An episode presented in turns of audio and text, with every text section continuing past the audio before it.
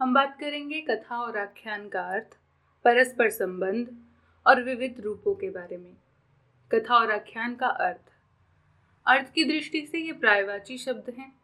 व्युत्पत्ति की दृष्टि से कथा संस्कृत की कथ धातु से बना है, जिसका अर्थ कथन या वर्णन करना होता है। आख्या के मूल में ख्या धातु है, जिसका अर्थ भी विवरण करना, कथा कहना, वर्णन करना ही होता है। कथा का मूल स्वरूप। कथा की मूल प्रकृति और पहचान को सुनिश्चित करना आवश्यक है। यदि हम बचपन में सुनी कथाओं पर ध्यान दें तो उसमें तीन बातें प्रमुख होती हैं। हम इन्हें तीन तत्वों की संज्ञा भी दे सकते हैं। पहला तत्व है घटनाएँ। घट से घटित शब्द बना है। घटना को परिभाषित करना इसलिए आवश्यक है कि ये निर्मिति भाव से बना है। घटना में आकस्मिकता, संयोग और अप्रत्याशित होने के तत्व होते हैं। उदाहरण के लिए भूकंप, दुर्घटना या दो देशों के बीच युद्ध का छिड़ जाना।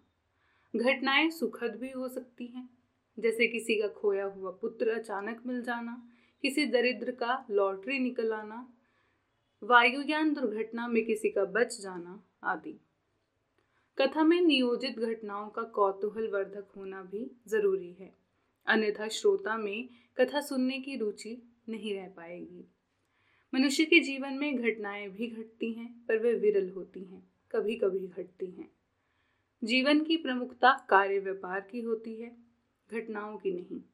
सारा जीवन सुबह से शाम तक आदमी कार्य व्यस्त रहता है। कार्य व्यापार सुपरिचित, प्रत्याशित, सहज और जीने मरने के लिए ज़रूरी होता है। कर्म व्यवस्थता ही ज़िंदगी है। घटनाएँ तो समुद्र में आ जाने वाले तूफ़ान की तरह होती हैं, पर कथा में घटनाओं की प्रमुखता होती है। जीवन के सामान्य कार्य व्यापार कथा में गौण होते हैं। कथा में सामान्य व्यापार नहीं होते, यह तो नहीं कहा जा सकता, पर श्रोता के लिए वे कोई महत्व नहीं रखते। वे केवल घटनाओं को जोड़ने का काम करते हैं। श्रोता उन्हें सुनते हुए भी प्रतीक्षा घटनाओं की ही करता है। ये घटनाएँ समय के अनुक्रम में गुथी हुई होती हैं। समय का एक ऐतिहासिक क्रम होता है, जो घड़ी की टिक टिक या कैलेंडर के पृष्ठों द्वारा निर्धारित होता है। यह समय क्रम आदमी के जन्म लेने से मृत्यु की दिशा में चलता है, या विभिन्न संवत गणनाओं में एक से अनंत की ओर अग्रसर होता है। इस काल गणना में पृथ्वी अपनी दूरी या अपनी सौर परिधि पर एक बार चक्कर लगा लेती है। जिसे हम 24 घंटे या वर्ष के रूप में जानते हैं। घंटों को पुनः मिनटों और सेकंडों में विभाजित किया जाता है। वर्षों की गणना भी दशक, शताब्दी आदि रूपों में की जाती है। इसी प्रकार हम कह सकते हैं कि ऐतिहासिक या प्राकृतिक काल क्रम में गुथी हुई घटनाओं का नाम ही कथा है। काल की तरह दिक या स्पेस भी कथा के लिए ज़रूरी होता है। घटनाएँ दिक में ही घटित होती हैं, पर कथा का दिक मानव अनुभव की सीमाओं को स्वीकार नहीं करता। बच्चों की कथाओं में हमारी पृथ्वी के जाने पहचाने स्थान ही नहीं, अनजानी जगहें भी, यहाँ तक कि ब्रह्मांड के कल्पित लोक भी घटनास्थल के रूप में आते हैं, पर उनकी कोई पहचान नहीं होती। वे प्राय मनुष्य के अनुभव जगत से परे की जगहें होती हैं, शुद्ध रूप से कल्पना प्रसूत। श्रोता की उनके बारे में कोई जिज्ञासा भी नहीं होती। कथा में दिक की अनिवार्यता होते हुए भी श्रोता के लिए उसका महत्व अधिक नहीं होता। कथा के लिए ज़रूरी है कि घटनाएँ कौतूहल पैदा करने वाली हों।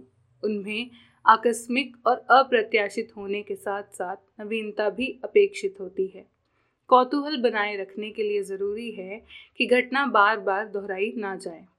उनका सतत नया होते रहना ज़रूरी है। कथा में कहने और सुनने वाले एक साथ उपस्थित हो।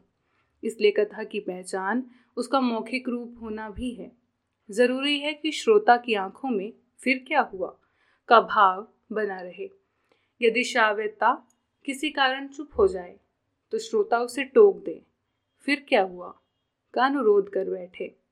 यदि घटना स्वयं में आश्चर्यचकित और बाद की घटना के प्रति कौतूहल पैदा करने वाली नहीं है तो कथा भी बेकार है।